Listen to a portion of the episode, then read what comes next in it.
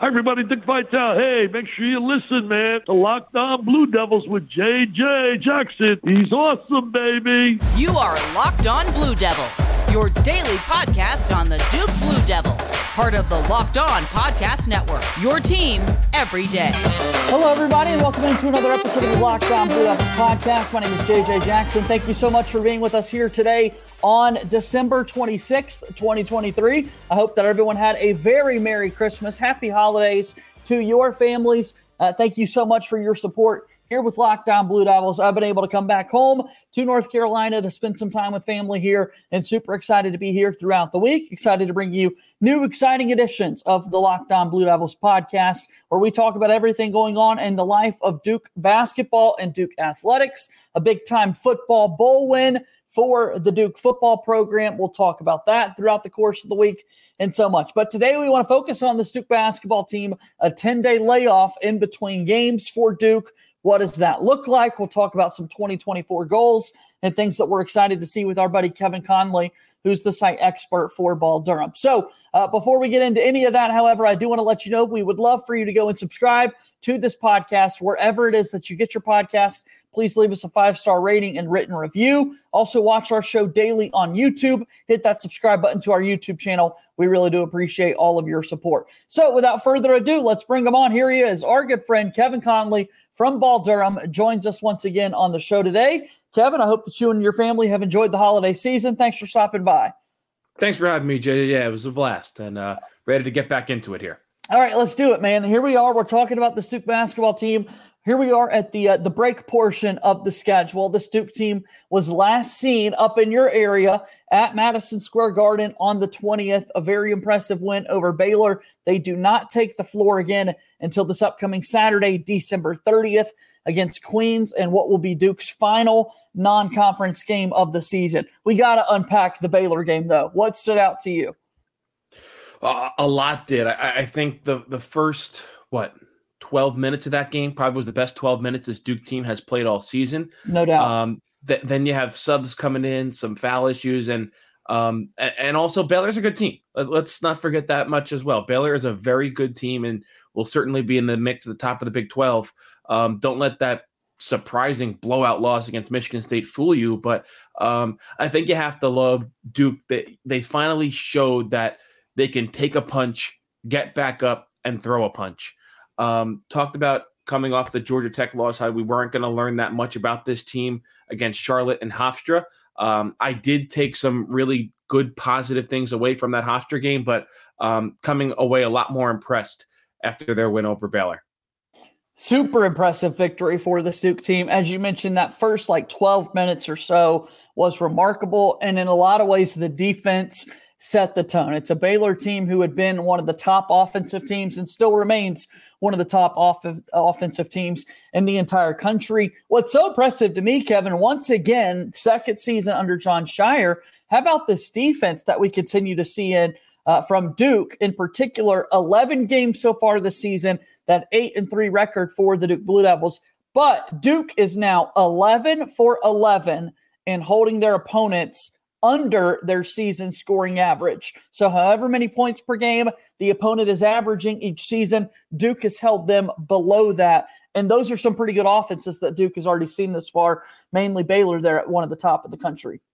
Yeah, it is impressive. And I think um, this team, we thought maybe their offense could be a little bit better than their defense coming into the season because you were trying to fill a, a significant hole with Dereck Lively leaving um, right. and just having players uh, back for second, third, and, and, fourth season. When you look at Jeremy Roach, um, it really hasn't been the case.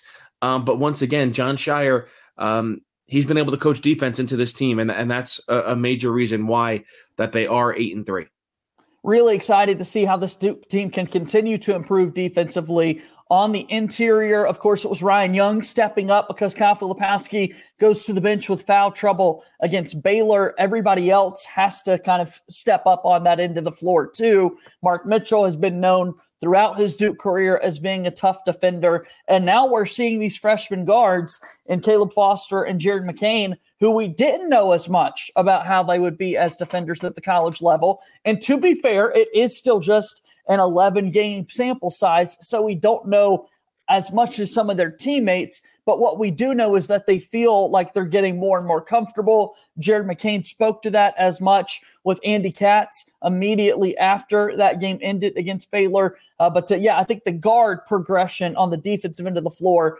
uh, over the next few games and weeks is going to be important, Kevin. It is, and, Tyrese Proctor coming back is certainly going to aid in that. You would imagine. Um, it's always a tough transition for players, no matter how highly they're touted in recruiting rankings, making the jump from um, AAU and high school ball to the college level. And I, I think that Jared McCain has finally now has had a really good game against a really good team. Previous to Baylor, most of his good games came against those mid majors, and he struggled against the high majors.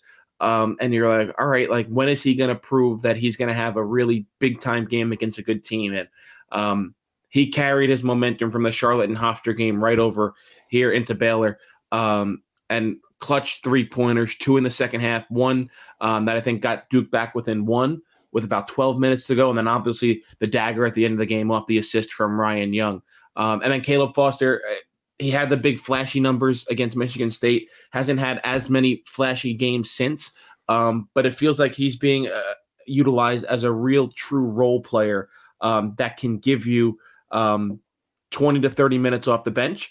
And it can also give you anywhere between seven to 15 points if need be. So um, I think this Duke team is pretty solidified in the backcourt. The questions, at least for me, still remain in the front court. But you have to tip your hat to Ryan Young. Like you said, uh, teeing up that question, um, he was phenomenal in the final four minutes after not being very good when he was in the game in, in the first half. So um, I, I, come to I've come to the realization that for for Ryan Young, um, he might not be very good when he's on the floor if the game's uh, 32-29 and there's still eight minutes to go in the first half. But um, being a captain on this team, being a veteran, if he's in late in the game, you have to trust he's going to know what to do and make the right play help Duke win. And that's exactly what he did against Baylor.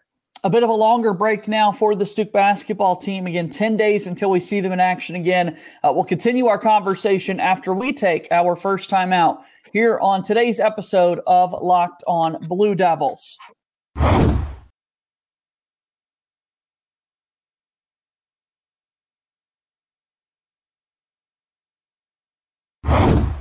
All right, Locked On Blue Devils here today is brought to you by our friends over at eBay Motors. Passion, patience, and all of the drive. It's what brings home the winning trophy. It's also what keeps your ride or die alive eBay Motors has everything you need to maintain your vehicle, level it up to peak performance. From superchargers, roof racks, exhaust kits, LED headlights, and so much more, eBay Motors has got you covered. With over 122 million parts for your number one ride or die, you'll always find exactly what you're looking for. And with the eBay Guaranteed Fit, your part is guaranteed to fit your ride every time, or you get your money back. Because with eBay Motors, you're burning rubber, not cash. With all the parts you need at the prices you want, it's easy to turn your car into the MVP and bring home that win. Keep your ride or die alive at ebaymotors.com.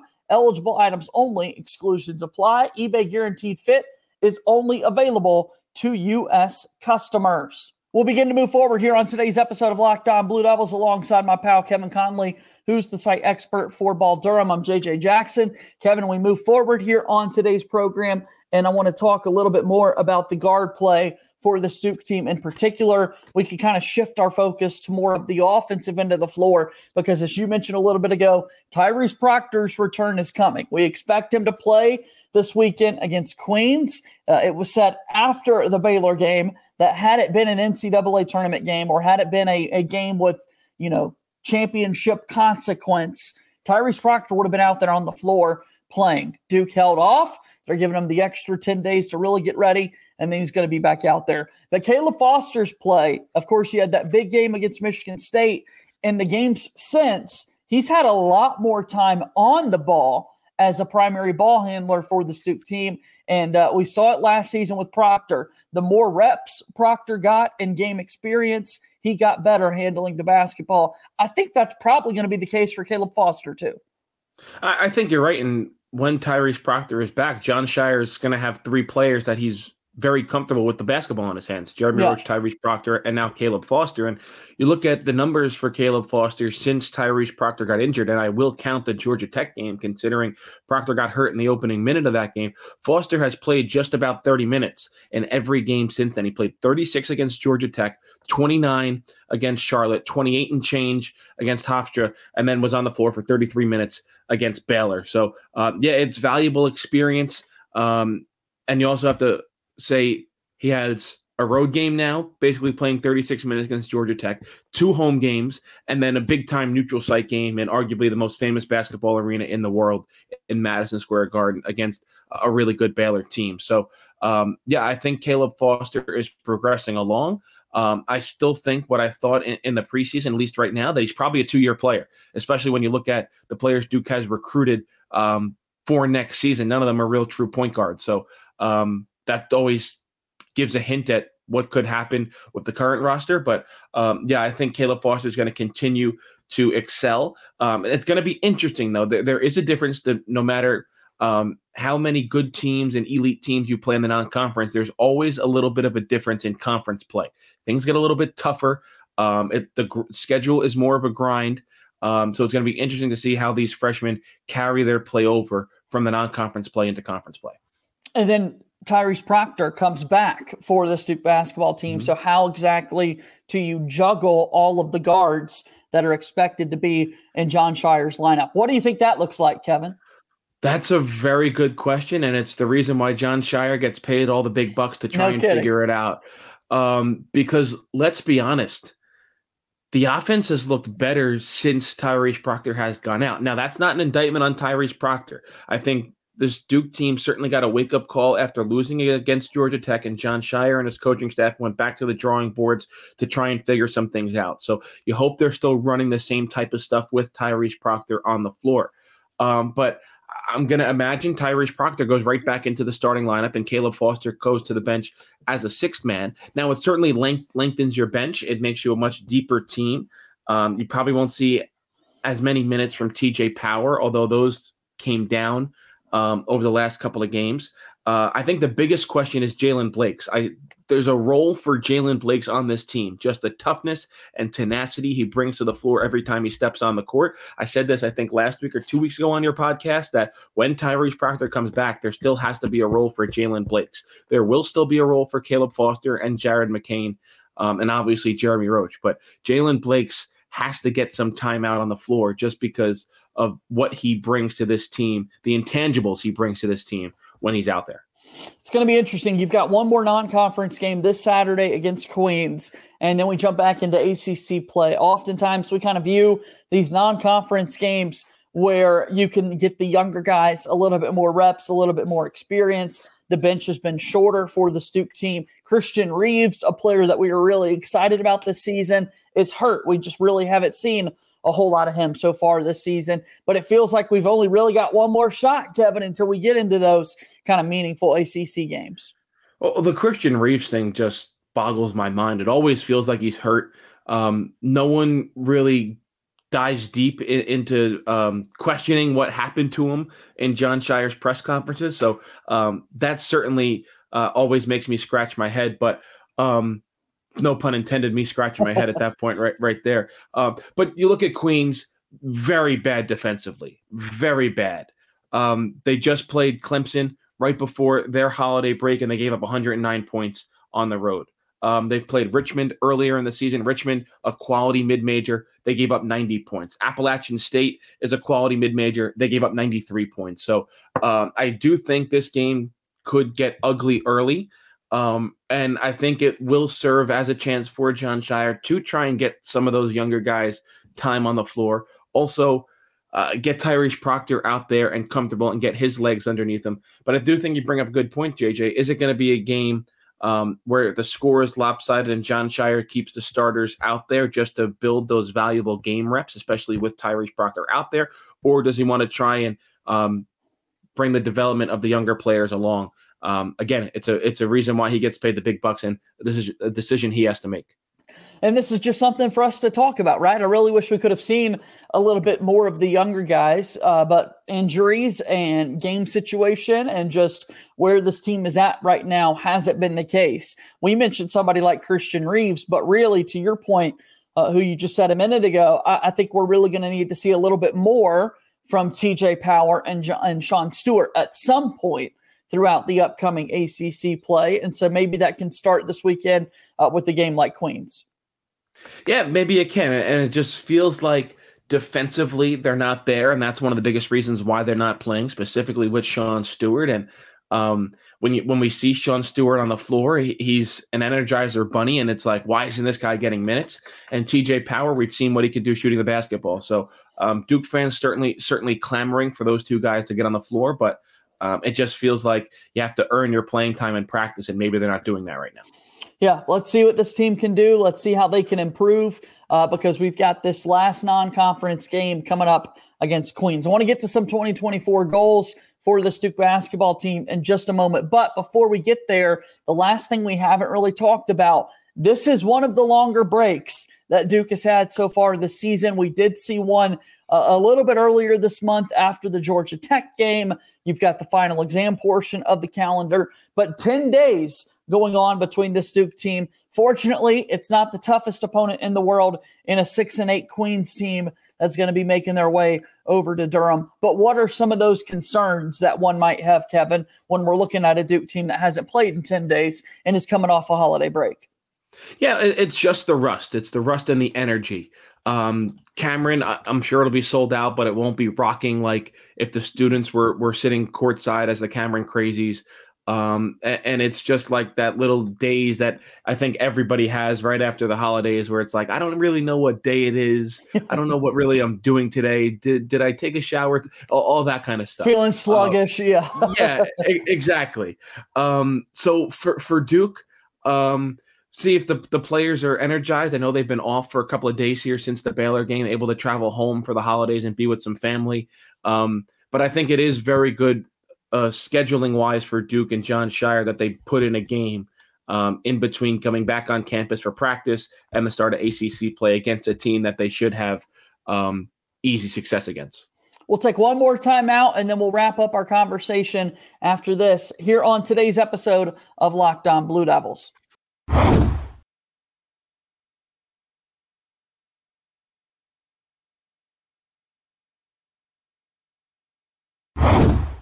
Once again, thank you so much for your support here with Locked On Blue Devils. We really do appreciate everything that you're doing, buying into the program. Another ask for you to please subscribe wherever you get your podcasts, whether that be on Apple or Spotify, uh, Stitcher, Google, all the places that you can go out and get your podcasts please go ahead and hit that subscribe button, leave us a five star rating and written review. And also make sure that you take the opportunity to subscribe to our YouTube channel. Watch the show daily, each and every day. Your support just means so much to us here at Locked On Blue Devils. Let's bring in once again Kevin Connelly, who's the site expert for Ball Durham. As we wind down, we get set for this final conversation with some New Year goals for the Duke basketball team. I would like the opportunity for you to plug balldurham.com. You're on last week. You're telling us about the new look. I'll be honest, Kevin, I checked it out. Absolutely love it. Although, like anything in life, it takes a little while to get used mm-hmm. to. Um, the layout kind of switched up on me, uh, like you had said last week. So tell me more about the website. Yeah, so we got a brand new layout. Um, I agree with you. Even on my end, it takes some use to getting looked to and looking at it, but uh, it's still all the same content that you could find there: Duke basketball, um, Duke basketball recruiting, some NBA stuff, and then Duke football as well. You mentioned the bowl win, um, and then some other news and notes that are going on. Big quarterback program. transfer yeah, to the big, program. Yeah, big quarterback transferring over from Texas. So um, it's still all the same content, same uh, website, balldurham.com, just a little bit new uh, new layout over there. So uh, come give us a read. Hey, you could read us multiple times a day as well to try and get uh, as comfortable as possible with the new layout. But uh, it's definitely for the better. I think it makes for a little bit more of an enjoyable and easy reading experience.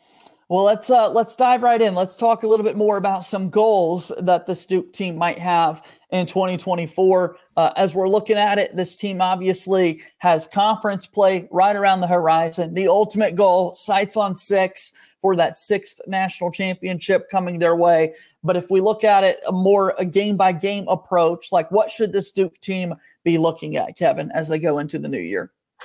Uh, game by game, it's going to sound cliche. Just try to score more points than the other team. Yeah. Am, I, am I right? Um, and and I think that ultimately is where it starts, though, in points and scoring and offense. Um, I think you still want to see the the progression from the offense. And um, in the beginning of the season, it was a lot of um, dribbling and watching. One guy dribbling, trying to create a screen being set, and then everyone else around the perimeter just watching the guy with the ball. Um, we saw some more offense being run and cutting and motion and all that stuff against Baylor. You want to see that continue um, in a game by game basis. Uh, it, it's tough with conference play. I, I, don't know if I think the ACC is a little bit better than they were last season, but I still don't think they're a, a top three conference right now in college basketball. I think um, you'd have to say the Big 12 is up there. I think the Big East is certainly up there. And then I think you, you can split hairs, and people would probably give the nod to the Big Ten um, as the top three conferences right now in college basketball. So um, opportunity there for Duke to stack wins, but it's never easy going on the road in the ACC, no matter how um, much quality teams are out there in the conference this season. I take a look at just some things for this Duke team to focus on in the new year as we open up conference play, uh, and then look a little bit beyond that, Kevin. But as we've seen in previous years, a goal simply being try not to have kind of carryover effects game by game. Do your best to be present, take care of business in a game, but don't let that string over into other games. The second week in January, there will be one kind of random week break in between. There's a Saturday game on the 13th, no midweek game, and then Duke plays again on Saturday, January 20th. Outside of that, though, Kevin, for the rest of the way, there is at least two basketball games every single week for the Duke team. And we see in some of those weeks, it's like a Saturday and turn it around and play again on Monday. So a lot mm-hmm. of times for a quick turnaround. But I think a goal for this t- team, and, and tell me what your thoughts on this, but just not carrying over poor play that you might have or a loss potentially. Like, let's be honest, as awesome as it would be to go 19 and 1 in the ACC this season, not very likely given the strength of the conference, uh, but to just not have things carry over. Yeah, I think the the biggest uh, carryover from last season was when Duke beat Carolina in Cameron and then went on the road and lost by 105 points at Miami. Was um, awful. You, de- you definitely don't want that to happen.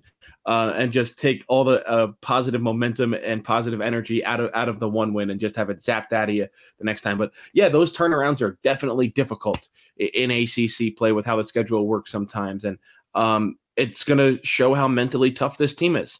And it does get you ready for an NCAA tournament like setting because you have that one day in between the round of 64 and the round of 32 with the Sweet 16 and the Elite Eight, the Final Four, the national championship game. Um, so, yeah, it does get you ready for the NCAA tournament. And um, you hope this team is able to put the pieces together like they did last year, coming down the stretch and uh, uh, find ways to advance in the NCAA tournament. All right, let's move forward. 2024 goes beyond just March Madness and beyond the tournament in April. Tell me a little early goal for Cooper Flagg in the incoming recruiting class. What do you think about that bunch? That that's that, that's a special bunch. Still could add one more player to that, and VJ Edgecombe out of Long Island Lutheran. Um, it's tough trying to uh, determine what the team is going to be like next season. But um, when you have Cooper Flagg on your roster um, and, and, you watch him play at the high school level, there has to be one goal in mind, and, and that's to cut down the nets um, wherever the Final Four is ne- next season. But um, that recruiting class, it, it, could end up being um, maybe one of the best in college basketball history, for being honest. I think that's it. I mean, just look at some of the top recruiting classes that we've had over the last few seasons. A lot of times it just goes to three players. Like you'll have five or six man recruiting classes, but really it's the top two that make a big impact or top 3 mm-hmm. So uh, for that class, whether it be five or six players to be one of the most prolific recruiting classes that Duke has seen in quite some time, I think that's a really fun goal. And then let's end with this one. Haven't we landed the Boozer twins? Already setting our goals out there for the next recruiting class. I think that's kind of the next kind of big recruits that I really want there to be more positive momentum back towards this Duke program. Bring them on home, keep it within the family. But that's a big one that I've got for Duke basketball in 2024. Yeah, that that's certainly a good goal. It's going to be a tough one too. I think everyone just assume that Duke is the favorite because um, they're Carlos Boozer's son, uh, Duke legend in the Duke Hall of Fame. Um, but everything you read from uh, the two twins that is that they're taking their recruitment neutrally. They're going to schools. Um, they're viewing it as they are, um, and at least publicly, they're not saying that. Um, yeah, just because my family has this deep connection to Duke, we're automatically right. Blue Devils. Like um, independent from their dad's playing careers, very much so their own thing. Exactly. And you see some insiders that say Duke is the favorite. See a couple others that say they think Miami could be the favorite because they currently live in Florida, go to Christopher Columbus High School, and that's right next uh, to Coral Gables. So uh, it's going to be interesting. Um, not sure when they could announce, but um, if it is at some point this season, we'll see. Uh, I feel like might be towards the end of the high school basketball season we'll see how it all plays out. And of course, we'll be following along not only here on the podcast, but also uh, at balldurham.com. Kevin, it is a pleasure to see you. Thank you again for being on the show. Uh, and here's to many more conversations in 2024 between you and I, my friend. Thanks, JJ. Happy New Year, my man.